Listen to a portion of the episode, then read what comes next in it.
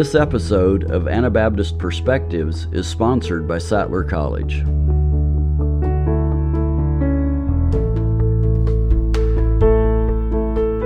I'm here with Finny Kuruvilla. We're in Boston, Massachusetts at Sattler College, which is something you've been very involved in getting started here. Um, and I know something you're pretty passionate about, you mentioned in your book, is something called ethnic specific churches. Um, there's a quote uh, from Martin Luther King Jr. Uh, he once said, It's appalling that the most segregated hour of Christian America is 11 o'clock on Sunday morning, the same hour when many are standing to sing, In Christ there is no East and West. Now, he said that almost 60 years ago, but how do you see that as a current issue in Christianity? What's your assessment? Yeah, it's a it's a great question, and I think it's still a very pressing issue. Now, I don't want to paint with too broad of a brush because sure. there's I think there's certainly groups that have made tremendous strides at achieving excellent ethnic diversity. And as a general rule of thumb, I think wherever a particular church is, it hopefully mm-hmm. will reflect the composition of its locale, right? So the mm-hmm. in, in, the in the perfect world, the, the the mix of people will be similar to what you have in whatever area that is. And so if you're mm-hmm. a church in Sweden, well, hopefully the people that are there are Swedish and whatever the, the, the immigrant population is there. What is, I think, more disturbing is where you have churches that are sticking out like sore thumbs, where they're, they're in a particular area and people are of one particular ethnic composition mm-hmm. and that's totally different from the surrounding environment. So I actually have spent many years in Indian churches, so in uh, mm. South Asian Indian churches, and people don't appreciate this. Uh, there was a uh, the, the, one of the, the, leaders in this particular church noticed wasn't hard to notice that everyone in the church was Indian, and they would speak a lot in a local language called Malayalam, which is spoken in South India. Mm-hmm. And he had asked me to see if I could help lead an effort to diversify this particular church. And well, you can imagine and picture yourself. You're the first person walking into a context like this, and people are speaking a mixture of English and another language, Malayalam, which is very difficult to understand. They dress differently. The food they eat is very different. They talk a lot about cousins and relatives. You have no idea uh, who they are. You're going to feel very alienated and you're going to feel extremely just out of it compared to everyone else. And yeah. I, I had said this was going to happen, but it was dead on arrival. You, you just can't do that, right? There's mm-hmm. no way that you're ever going to take something like that and truly begin to diversify it because it's just going to feel so so alien to you. And so it's easy to see when you're the outsider, right? It's easy to see when if you were to walk into, if I were to put you, Reagan, in one of these indie shirts, you would feel mm-hmm. it, right? You would feel mm-hmm. it, and like this just isn't home. it wouldn't feel like that's a place where you're gonna, yeah. you know, settle down and have a family and all that. But what's trickier is do you notice that when you're an insider?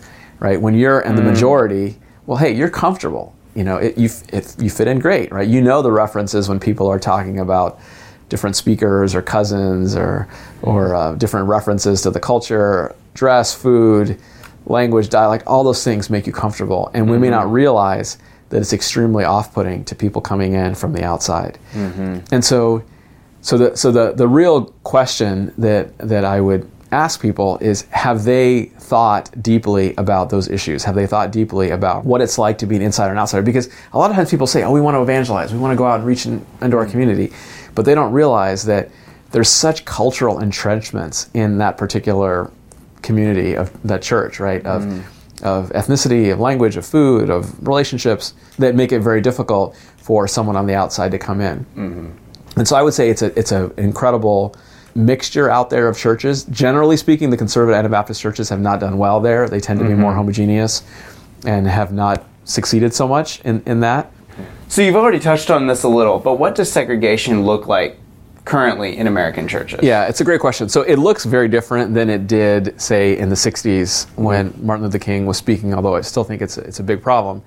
What it looks like now is it's, it's much less overt Mm-hmm. And you know, there's there's not going to be some of the same hard lines that were driven that, that are that are drawn, but rather it's more of a of a subconscious segregation mm-hmm. where where people have put up these barriers around them that they, they're not trying to be segregationists. I mean, like very, yeah. very few people that I, I meet, uh, a tiny, tiny percentage would be anything like I would say are prejudiced or ethnically biased, but but at the same time they just don't know how how mm. much it's off-putting to people on the outside. I was once in a in a Mennonite church, and one of the bishops came up to me, and he asked me about how how Indians. He asked me the question: Is it true that Indians ate with their hands? So as it turns out, in India, mm-hmm. they don't normally use utensils like forks and knives. They tend to use their sure. hands.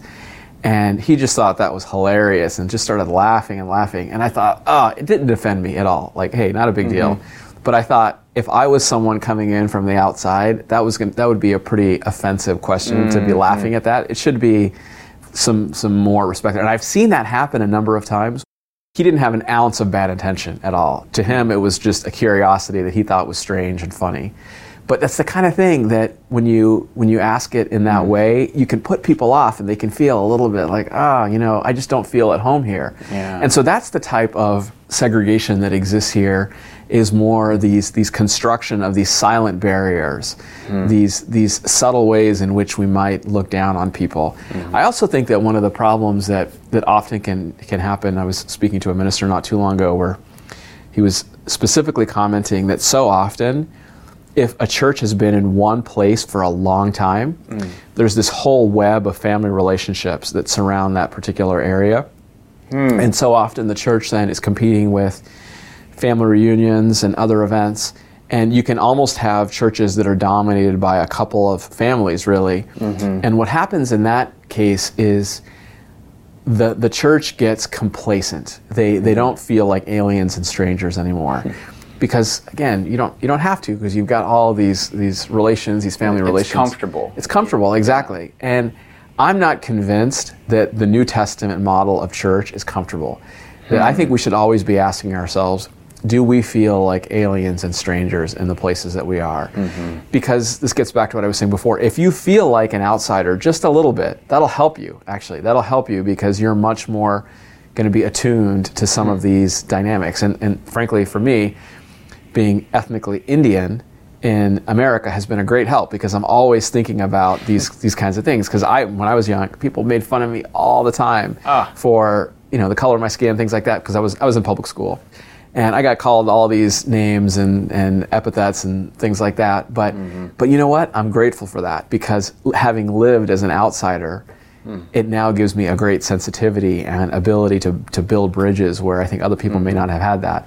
And so I would really encourage as many people as can to, to go into experiences and to live in experiences where they're outsiders. It'll totally change your perspective on what church is like and this, this underlying problem of just mm-hmm. assumptions and, and, and what really ultimately is creating these barriers of segregation. Yeah, that makes a lot of sense. That's some good advice. Let's pull it back to the New Testament. How does the New Testament discuss things of, of racial divides within the context of the church?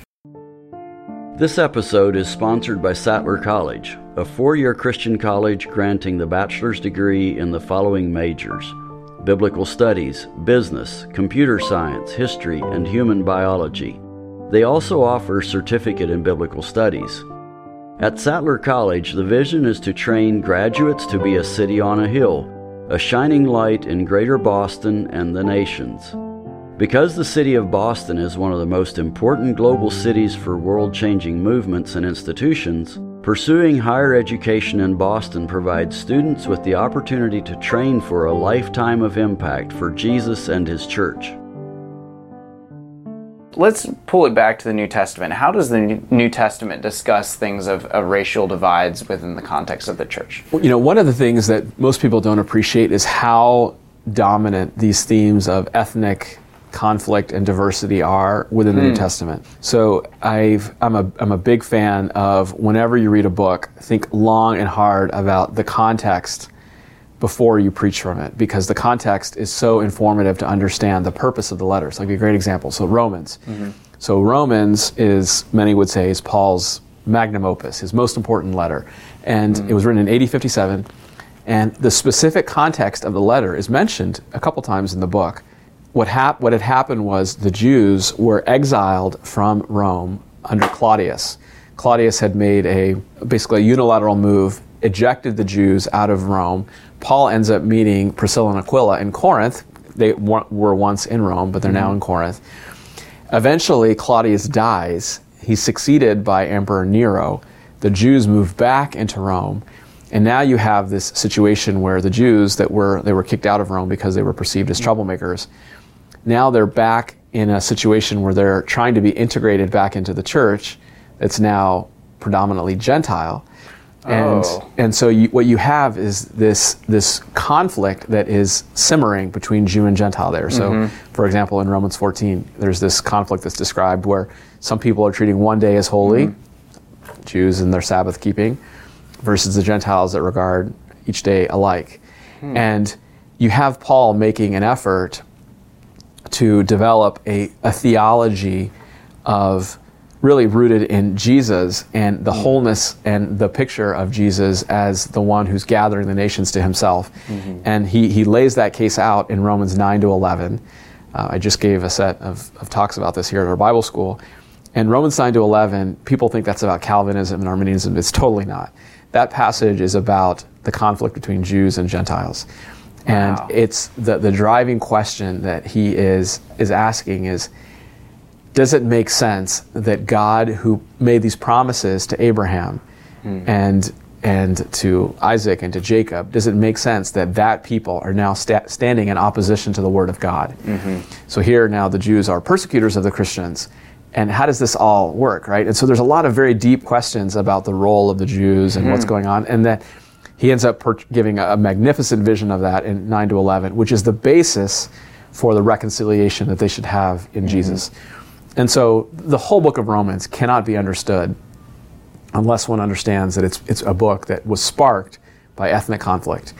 Uh, you know, another example is Galatians, where, of course, you have a group of people who are Judaizers, and they come in, and Paul opens up the letter and says that even Peter himself had to be opposed to his face. Pretty strong language, right, that Paul uses, where he says Peter has to be opposed to his face because he had withdrawn from table fellowship with the Gentiles. Mm-hmm. And it is just a massive, massive problem that exists in the New Testament conflict between Jew and Gentile. Mm-hmm. Now, that is not something that most of us experience. We don't, most of us don't experience a, a, a direct example of conflict be- between Jew and Gentile.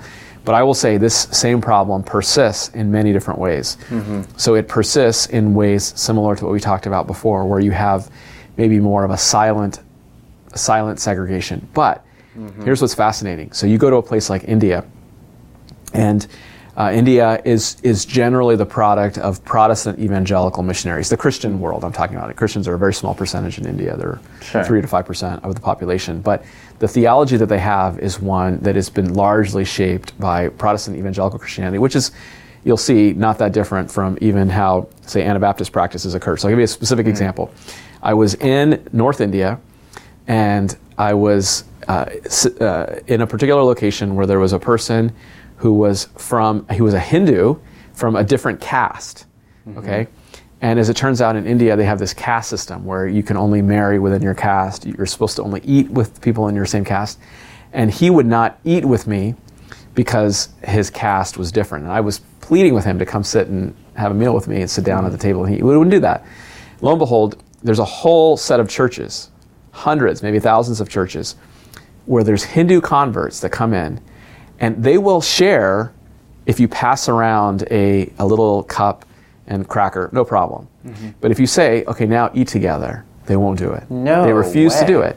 And the reason is that they have this caste mentality. Whoa. Now, you think about what the New Testament practice of Lord's Supper was like. Mm-hmm. It was designed by God for, for many reasons, but one of the reasons was to get people together at the same table, Jew and Gentile. And the, the original Lord's Supper was set in the context of a full meal.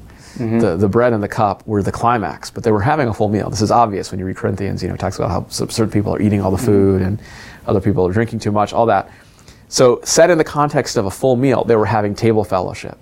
Well, lo and behold, the Lord's Supper has been modified by Protestant evangelicals, and unfortunately, Anabaptists have run with this as well, uh, where it's this little cracker or piece of bread that you take in a solemn environment, and it's not set in the context of a full meal. And that has mm-hmm. been imported all over exported rather all over the world. Mm-hmm. And so now you have places like india where this nascent christian community is filled with deep prejudice.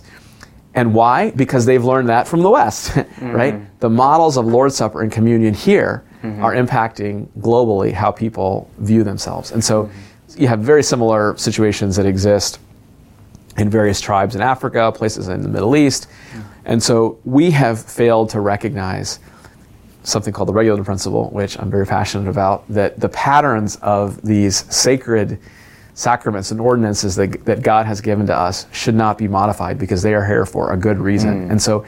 so we, again, for most of us here, you know, it would not be a big deal to go have a meal together, right? It wouldn't be like in, in a church, like that's just not a big, uh, a, a typical issue that they would face. Mm-hmm. But we don't realize that we are, are laying the groundwork for, for churches and other places where they may have that problem mm-hmm. and the structures of the New Testament that are intended to cut that down and to address mm-hmm. that head on, we are not doing. And so it's this law of good, of, of good intentions, right? That, that you can, out of good intentions, modify things and not realize there's going to be disastrous consequences as a result. Mm-hmm. And it's one of my big themes of my own teaching and thinking is that I feel like so often people have good intentions, great intentions, sweet people, good hearted people mm. who don't realize that when you tinker with elements of the New Testament here, you're going to produce disaster for people in other, mm-hmm. in other areas. So, following up on that, then, how can we as believers follow Jesus' example? And what would you suggest is a productive path forward through this?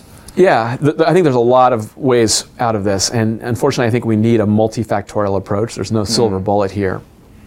One of the things that I would first say is to try to make yourself be uncomfortable. Make sure hmm. that if you ask that question, am I an alien and a stranger? Do I legitimately feel like that mm-hmm. in the context where, where I happen to live? And if not, it, it could be time for you to make a move for the sake of the gospel, right? For the sake of your children, for the sake of just hmm. feeling like an alien stranger. You know, there's there's a this curse of Babel that I sometimes call it, where if you get too many people piled up into one place, mm-hmm. God has not intended that to happen, right? He wanted us to fill the earth and to subdue it. But the, the principle of Babel is that so often we want to come together and cluster and make a, a giant mound of people just like us mm-hmm. and make monuments to ourselves. That's a very unhealthy tendency. And when that happens, curses tend to fall in, in such places and it tends to mm-hmm. lead to very bad outcomes. And so mm-hmm. I would encourage people to think about being bold and trying to to move and, and to go to some new locality. And to me, it doesn't particularly matter where it is, so long as they're feeling that sense of stretch and they're feeling that stretch of discomfort. And that might mean trying to put yourself in situations like I've really lived most of my life where you do feel a little bit like an outsider. And I think that's going to be really good and really healthy. I do see as well a, a, an incredibly important dynamic here of thinking about what are, what are our practices of the Lord's Supper. I do think that's that's right at the heart of what the church should stand for and be. And, and if we don't address those even structurally, I think we're setting ourselves up for for failure down the road. I think there's also a lot to be said for just looking at the fruit and looking at the congregation that you're in and asking the question, how are we doing with hmm. with our own diversity here? Are, do we reflect the composition hmm. of the people that we are around? And if not, we probably have put up some kind of barrier, some kind of who knows what around us that's hmm. that's that's keeping people out. And don't blame them. You know, like the easiest thing to do is to just throw rocks and say, "Oh, this, they're just pagans and heathens, and they don't get it." Right? We should just ask the question. Maybe, maybe it's us. Maybe we're doing things wrong. And Alan Roth has made some really great suggestions, and I think done an excellent job at modeling how how uh, someone like him himself, who obviously comes from a conservative Mennonite background, can do really well at outreach with a multi-ethnic uh, group. It involves things like he's got a great expression. Don't do a swarm model. He talks about how, you know, so often churches start with just they swarm, like you know, ten families or six families going to one place. Well, mm-hmm. you know, guess what? Now you've just made a, a miniature version of what you had before in a new place, and you've now put up a lot of barriers for mm. people coming from the outside because they're going to feel like the odd man out, right? And it'd be much better if you could start with a small, much, much smaller group and be in a place where there's relational hunger to like you don't feel satisfied because you're not with a bunch of people that you're close with already. And you've got to make new relationships. So those are some ideas on how to do that. But I, as I said, I think it's a multifactorial problem. Basically, we need to be very intentional and really think this through. Absolutely, absolutely. We need to be very intentional with this and if we don't succeed in that, the Jehovah's Witnesses are going to win them. Somebody mm-hmm. else is going to win them, right? And we see that those groups are doing very yeah. well at, at yeah. reaching broadly international and ethnic communities. And that, that's a tragedy. It's a tragedy when cults are, are doing better and are more intentional than people who have the truth.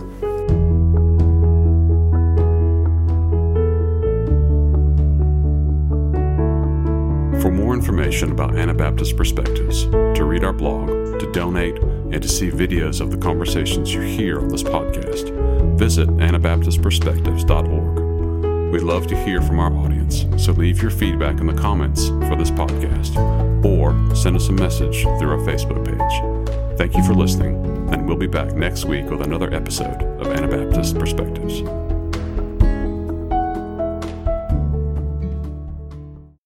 Thank you for listening to Anabaptist Perspectives.